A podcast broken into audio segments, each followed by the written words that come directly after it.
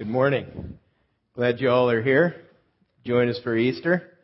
Um, hope you enjoy uh, the goodies. Grant, You can grab some more on the way out, or um, help the kids with the uh, Easter egg hunt. Um, my suggestion, I was surprised by the weather this morning. I don't know about you, but my suggestion is portraits first, then Easter egg hunt. If you have kids, you know, just to keep them looking okay. But we are really glad you're here. We are celebrating the resurrection of Jesus Christ today.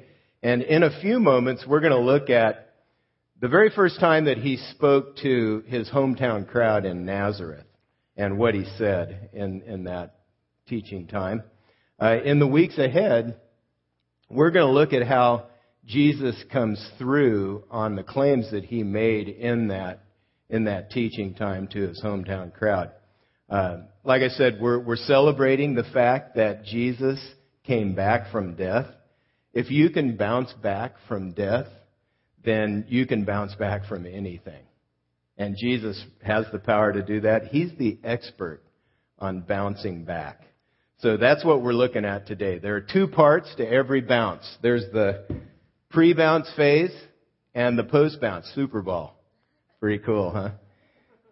Pre-bounce, post bounce phase. There's what happens before it bounces, the history before it hits the ground, and then the post bounce or the future, what's going to happen after it hits the ground. So we're going to look at uh, how we as people bounce, the, the history of our, our heading downward, and then the future after we uh, hit the ground, and how, how the Lord Jesus really wants to give us a good one. Understanding both parts of the, of the bounce is a key to determining whether or not a downturn in your life will be either a bounce or a crash. So we're going to look at this. Jesus introduced us, or he actually taught, using six words that begin with R-E. Re. There's six re words. And in this series of messages, we're going to look at how those words show us the keys to bouncing back. Words like we sang uh, one of the words redeem in one of the songs earlier. Redeem, uh, repent, renew, reborn. Jesus used these words, and it shows us how to bounce back after we've had a downturn. Um, that that prefix re re it means to go back. That's that's what it means. It's it's from a Latin word that means to go back. So when a downturn occurs in our life, many times what God is doing and what He wants to do is He wants us to go back and change something. He wants us to stop and think about what's going on in our lives. And He hopes that the downturn will lead us to turn to Him and trust Him with our lives. So over the next five weeks, we're going to look at uh, how Jesus can help us with the bounce back from anything. Now, everybody gets down. At least I do. I, I have down days, down times.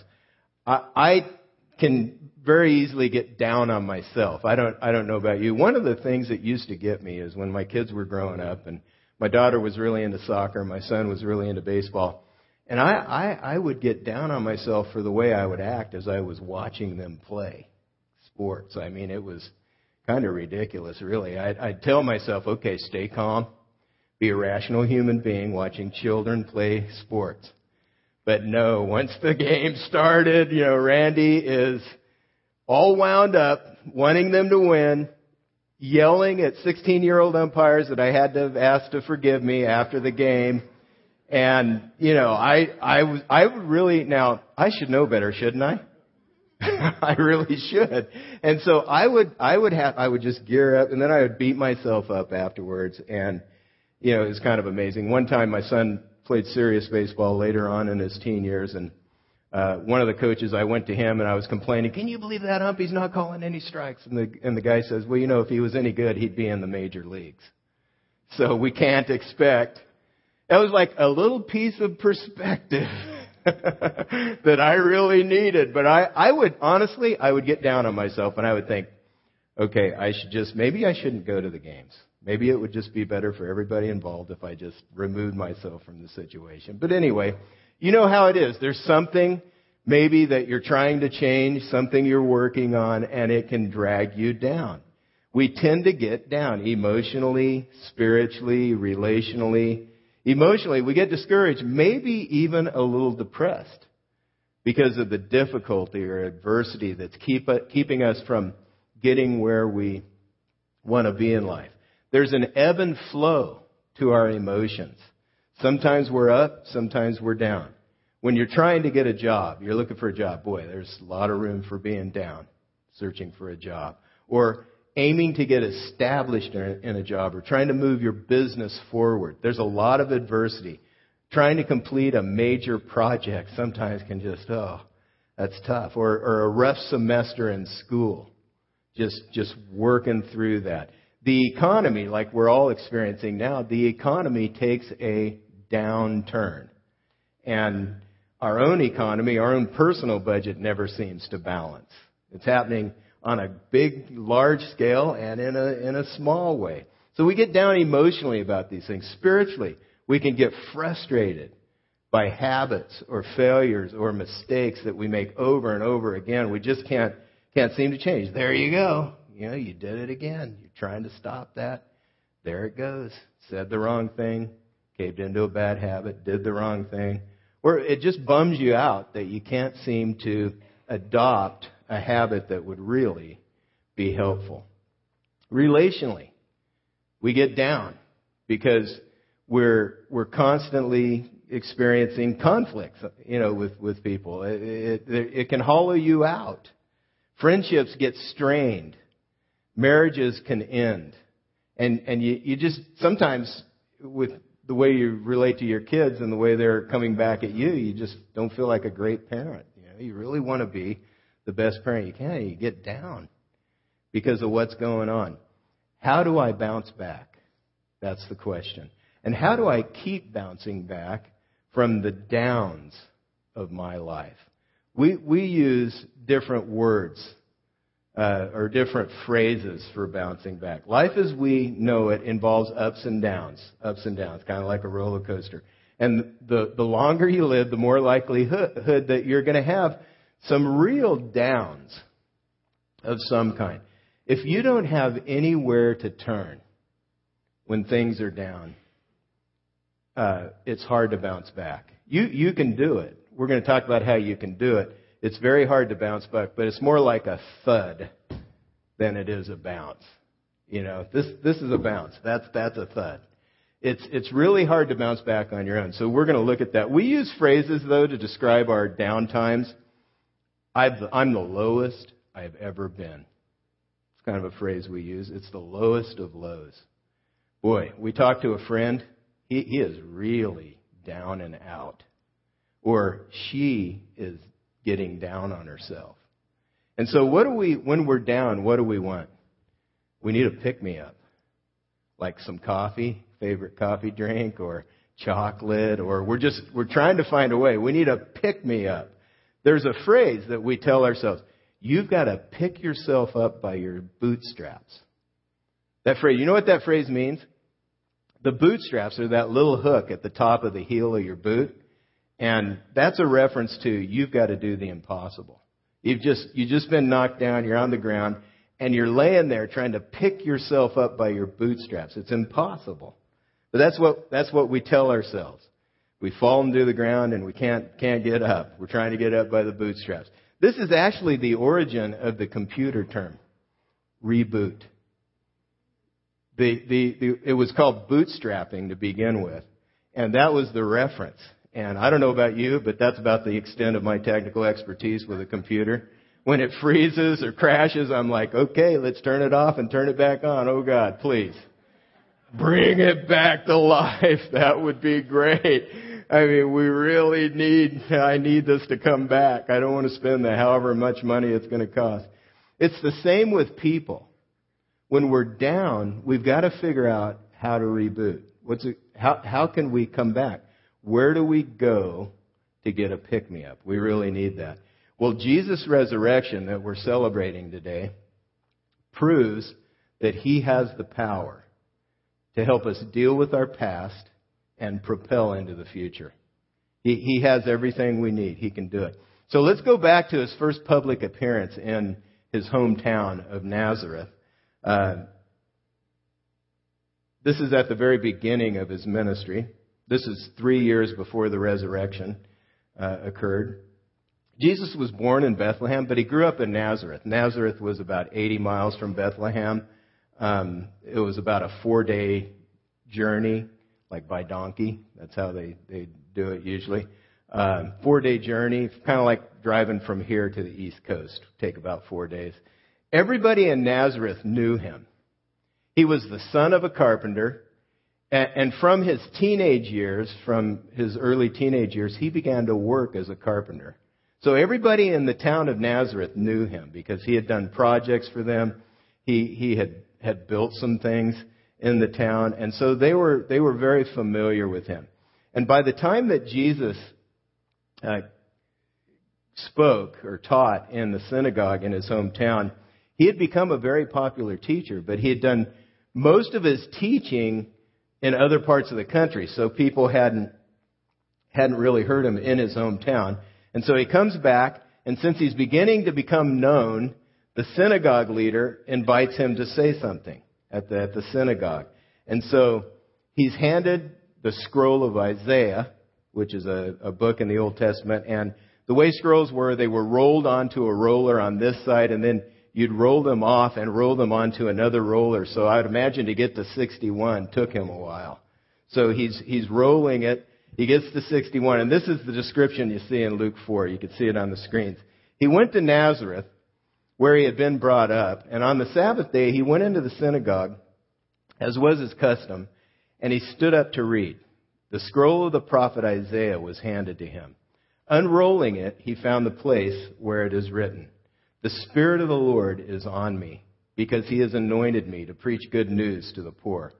He has sent me to proclaim freedom to the prisoners and recovery of sight to the blind, to release the oppressed, to proclaim the year of the Lord's favor. Then he rolled up the scroll, gave it back to the attendant, and sat down. That's what in this day you sat down to teach. The eyes of everyone in the synagogue were fastened on him. He had their attention. And he began by saying to them, Today, this scripture is fulfilled in your hearing. He read the scroll, sat down to teach, and Luke summarized what he said in his teaching with that phrase. Today, this scripture is fulfilled in your hearing. Now, God's people had been waiting for that scripture to be fulfilled for 700 years. They, they had been waiting a long time. They knew this scripture passage very well. They had placed their hopes on the fact that God was going to fulfill this scripture. So when he said it's fulfilled in your hearing today, they were paying attention. They'd been longing for this for 700 years. Every year they would be asking, is this the year of the Lord's favor? Is this the, the year that God's going to turn things around? Because they as a nation, Israel as a nation, they were under siege by Rome. And so they themselves were experiencing a major downturn in, in the political and economic climate. They were, they were wondering, is this the year God is going to fulfill this prophecy and pick us up? And that's, that's what happens. You know, life goes on when things are down. Life goes on. But you're, you're just sort of waiting. Is it, is it ever going to get better? Is, it, is there going to be a pick me up? Are things going to turn around? And so you can imagine the shock of this hometown crowd when Jesus says, This scripture is written about me. I'm the fulfillment. I have come to bring in the year of the Lord's favor. Now, that's a good year. The year of the Lord's favor. He was referring to the year of Jubilee, which is a law that God put into the nation of Israel. And every 50 years, they would have a year of Jubilee. And in the year of Jubilee, God wrote this into the nation's laws, and it would balance the economic system. But every 50 years, slaves were set free. Property that had been sold reverted back to its original owner. So If you buy it in the first year after the year of Jubilee, it's like a 49 year lease. You know, so that that's the way the economy ran. The, the, so the property that was sold reverted back. Debts were canceled in, in the year of Jubilee. I, I want one of those. All right. I, I've got a daughter in college. I've got a mortgage. Let's do this Jubilee thing. But, but Jesus, when he was talking about the, this year, the year of the Lord's favor, he applied it to his own ministry. Not, not in a political or economic sense, but in a spiritual sense, he was applying it to his own ministry. So this is a staggering claim that he makes to his hometown crowd. Everyone knew these verses. They, they knew those. They, they were clinging to those. And they actually, they knew the, the next verse that he didn't quote. It's verse 3 in, in, in Isaiah 61. It says, To give them beauty for ashes, the oil of joy for mourning, the garment of praise for the spirit of heaviness, that they may be called trees of righteousness, the planting of the Lord, that he may be glorified. What Jesus is saying to the synagogue is very clear. I'm the one who's going to do all this. I can help you trade your grief for joy, your depression for real hope, and the ashes of your life can be made into a strong tree with deep roots that cannot be shaken or uprooted by the weather or by the circumstances you're going through. This is impossible. How do you make something out of ashes? Jesus was a carpenter. He, he knows you can't make anything out of ashes, but he promises to do just that. That's his promise. To understand why and how he, he will do this, we're going to look at the pre bounce, our history, and then our future, the, the post bounce. But first, let's dig into our history. You find out as you dig into Scripture that sin is something that every human being has in common. We've all sinned. It's a part of our history, both as a race and as individuals. It's a real source of every fall that we experience. We, we, we live in a fallen experience. This isn't the experience that God intended because we've all rebelled. The first sin ever committed uh, by a human being, Adam and Eve, the first man and woman back uh, at the beginning of time, the first sin is called the fall of mankind. So, uh, ever since they made that decision to rebel against God, uh, we've had to fight. We gave our stamp of approval, by the way, to their decision, but we've had to fight a downward pull of gravity coming from inside of us and coming from circumstances outside of us. And so we always experience, or we've all experienced this pull in a fallen world. The entire planet is on a pre-bounce phase. We're all, we're all on a pre-bounce. So no matter how much we fight against this downward pull ourselves, uh, no one can escape its final result, which is death. Before his own resurrection, Jesus did something, and I think he did it because he wanted to prove that he has the power to bring us back to life after we die. Uh, what happened is a good friend of his, Lazarus, died. Or actually, Lazarus got sick. And Lazarus had two sisters, uh, Mary and Martha, and he, he, they sent word to Jesus, say, hey, Lazarus is sick. Would you come and take care of him? Because they knew that Jesus had the power to heal Lazarus. They'd seen him heal before. And so they knew he had the power to heal. And so Mary and Martha, Lazarus' sisters, send the word, hey, could you come? Lazarus is sick. We need you to come pray over him, heal him, uh, make it all better. Well, Jesus delays. He, he doesn't run right to Lazarus' side. In fact, he delays for two days. In those two days, Lazarus dies. So he dies. Jesus hasn't rushed to his side. And as Jesus is walking up to the house, Martha, Mary's inside the house, probably mourning. Martha walks out to greet Jesus on his way into the house. And and she says, uh, Rabbi, teacher, Lazarus has died. And Jesus says, Well, don't worry, he will rise again. And then she, they have a dialogue because she's probably thinking he's talking about the next life. And he says, No, I, I want you to get this straight. I am the resurrection and the life. He who believes in me will live even though he dies. And then what he does next, I think he did to prove his power. He goes to the grave side, he goes to Lazarus' grave, he asks him to roll away the stone, and he calls him out of the grave.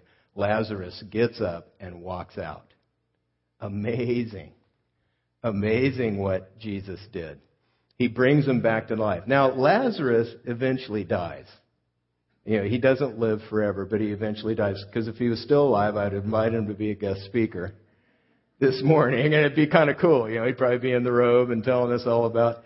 But he, he eventually dies. So I don't think Jesus brought him back to life because he couldn't stand the thought of his friend Lazarus dying. I think he brought him back to life because he wanted to prove his power. He wanted to display it. He wanted people to see it. Before he himself died and was raised, he wanted to show his power.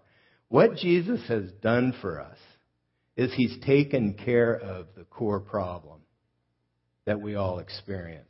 We've sinned and we brought spiritual death on ourselves. That means that we're cut off from knowing God personally in our natural state.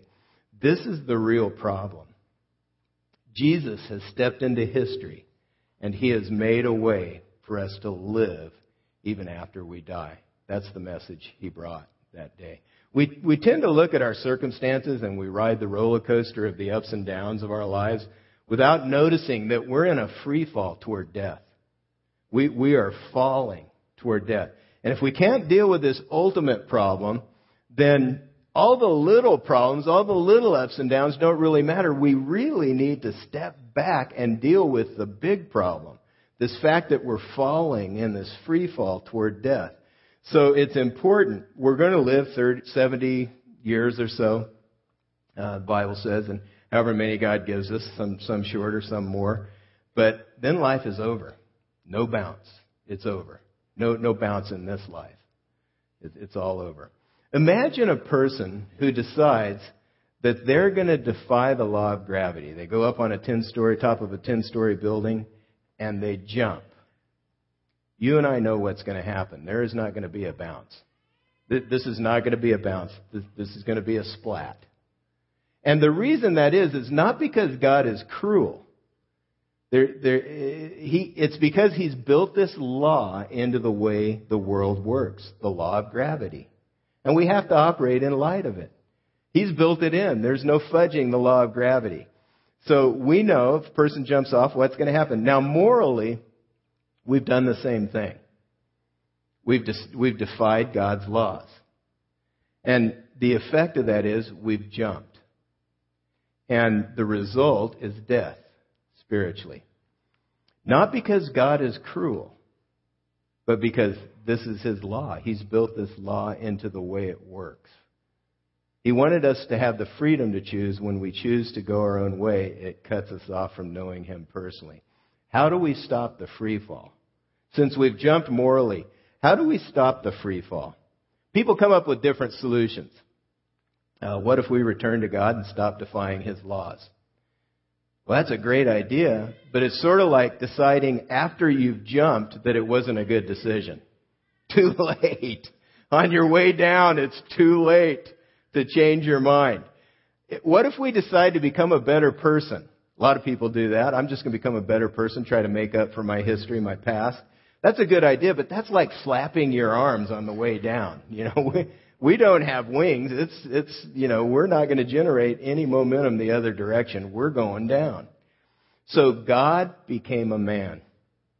That's what this day is about. God became a man. His name was Jesus. Why? to jump after us, to take the jump for us. On the cross, Jesus took the fall for us. He absorbed all of the consequences of our choices. The ones that we deserved, He absorbed. He took them on Himself. And then He says to you and I, just like He said to Martha, if you believe in me, if you trust in me, I will not only cushion your fall, I will help you bounce back. I will help you move forward. Jesus' death and resurrection are the beginning of the year of the Lord's favor. This is the beginning. Our debt is canceled. We are free if we will accept what He has done for us and entrust our lives to Him. That's our history. That's how Jesus taken, He's taken care of the pre-bounce. Now let's look at the, the future. What does this mean for our future? We just looked at the re of resurrection. Surrection is the last part of the word resurrection. It's from a Latin root that means to surge or to rise. That's what that word means. The fact that Jesus has taken care of our debt and our past makes all the difference for our future.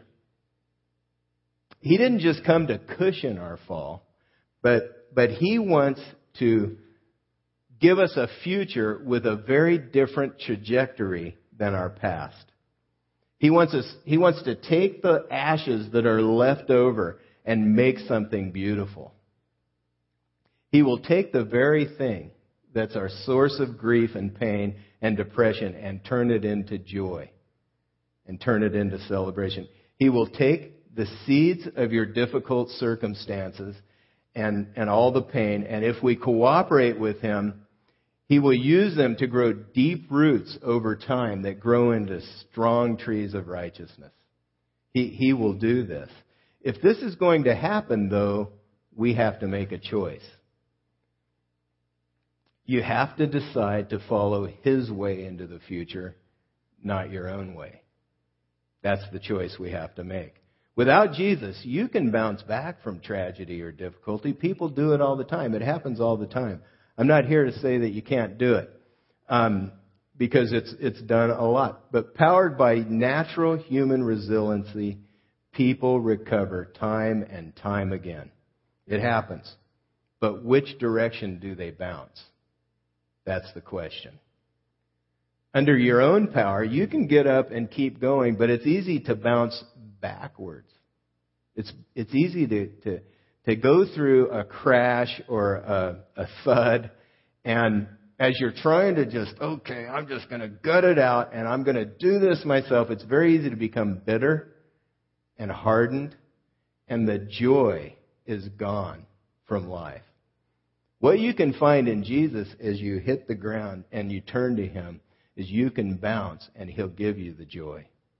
He'll make it, He'll make it work for your good. He will bring it back. He, he will. It's not that we can't, but the difficulty that smacked us down and the adversity that we're dealing with, either spiritually, emotionally, relationally, whatever it is, they, they, they sort of shake, shake our perspective and we're, we're trying to focus. And when we grab ourselves oh, and, and decide to make it happen for ourselves, we can become very hardened. In our own effort, we can lash out at other people. We wall people off that we love, we love and care for. Or we begin to beat ourselves silly. That's my uh, action of choice. You know, like when, when I would act like a crazy person at my kids' games. I would beat myself up for that. Yeah, come on, Randy, you should know better. Be a rational human being. You speak in front of people every week and you tell them, you know, do this. Eh, I struggle. But the thing about Jesus, if you'll just admit you're wrong, if you'll just come to him and say, I need you, Lord Jesus, to pick me up. I need your help. He will do that. He will turn the grief into joy. He will turn the pain into a celebration as you walk with him. And and you have the benefit of His help, His power, that you don't get on your own. Jesus wants us to turn to Him when we're down and trust Him so that He can help us bounce forward in the right direction. You can tap into His power, the power of His resurrection, when you stop living for yourself and quit trying to pick yourself up. 2 Corinthians 5.15 says he died for all that those who live should live no longer for themselves, but for him who died for them and was raised again. Jesus wants your personal fall to be the catalyst that he uses to help you stop living for yourself and start living for him. This is how you make the resurrection personal. You, you stop going your own way and you start going his way. For the next five weeks, we're going to take a detailed look at what it means to no longer live for yourself, what it means to do this, how Jesus helps us bounce back, and, and how to live for Him who died for you. And I, would like to invite you back. Uh, come back and join us each Sunday. I know if you're investigating Christianity, what it's all about, the best way to do that is in a Sunday service where the Bible's taught. You can, you can hear it and decide for yourself. And then if you're starting out in your walk with Him, it's important to hear, hear the Bible taught and begin to take it in and try to apply it to your life. But this is how you tap into the power of Jesus' resurrection. It's when you stop living for yourself and when you quit trying to pick yourself up under the pressures that get us down in life, Jesus wants us to surrender to Him and let Him give us the power to bounce back. Romans 6 4 says, We were therefore buried with Him through baptism into death, in order that, just as Christ was raised from the dead through the glory of the Father, we too may live a new life. That's what He wants for us. He wants us to have a new life. He wants to give us a fresh life. He wants us to, to walk into the future with Him. The resurrection proves he has the power to do that. He has the power to help us bounce back. If we're living for Jesus, if we stop living for ourselves and we start living for Jesus, then we'll have a reason to keep going. You yourself, you're not enough of a reason. Me, I would just crawl into a corner in my house and sit there in a blob. Just, I don't want to keep going as I face the tough things that go on in life. But since I'm living for Jesus, that, that pulls me forward. He gives me motivation to do what pleases Him. If we rely on Jesus' power to pick us up, then we don't have to beat ourselves silly. He's already taken the punishment for us on the cross. We don't have to beat ourselves up anymore. We, we don't have to lash out at the people around us because if we'll trust Him, if we'll learn to cooperate with Him and we'll turn to Him over and over again as we're dealing with life, then He has already covered our past. And He, that gives you the power. Since we're forgiven, and He forgives, since we're forgiven, that gives us the power to keep moving into the future and experience His blessing as we follow Him. As I wrap up the message this morning, I'd like to ask you, uh, if you would, take out that connection card again. I've got some next steps that I'm going to suggest. If you take out the connection card, you could let us know if you're interested in taking these steps and drop it in the offering. If there's any question you have about following Christ, there's a place for let, letting us know there that, what it means to begin a relationship with Christ. But here are my suggestions on things you could do as a result of this message. My next step is to, first of all, memorize Romans 6 4. Great verse to memorize, to realize Jesus died so that we could have new life. That's, that's why he died and, and was raised. And then another step would be quit trying to pick, pick yourself up. Maybe that's what you're doing. You're trying under your own power to pick yourself up. You just need to stop. Lord, I'm going to stop. I'm going to trust you. Would you give me the power to pick myself up? Would you do that? And then finally, for the first time, I'm deciding to accept Jesus as my Savior and follow Him as Lord. This is how you start living for Christ. You decide to accept Him what he's done on the cross to save you, and then you begin to follow him into the future. In a moment, we're going to be receiving our offering, and I'd like to ask you to take the time while I'm talking to complete any information on the connection card that you haven't been able to, or to add your next steps on there. And then when our offering ushers come around, if you could just place that card in the offering, that'd be great. If you're a first time guest with us today, welcome. We're really glad you're here we have a book for you. It's a gift that we have for you. It's, it's out on the guest resource table to the left as you walk out. Uh, you're welcome to pick up a book on your way out, and if you're if you'd like to to meet me uh, or or Alex or anyone on staff, we'll be mingling around the goodies after the worship service. Would you pray with me as the band comes up? Father, we thank you for the truth that we find, Jesus. We thank you for your power that was displayed in your resurrection. I pray that God, you would, you would give us the strength to take the next steps that you've laid on our heart this morning. May you be honored, pleased, as we take these steps, and, and may you help us just as we sort through life and try to, to figure it out. May we turn to you over and over again for the power to bounce back. God, we ask for this and thank you for what you've done. In the name of Jesus Christ.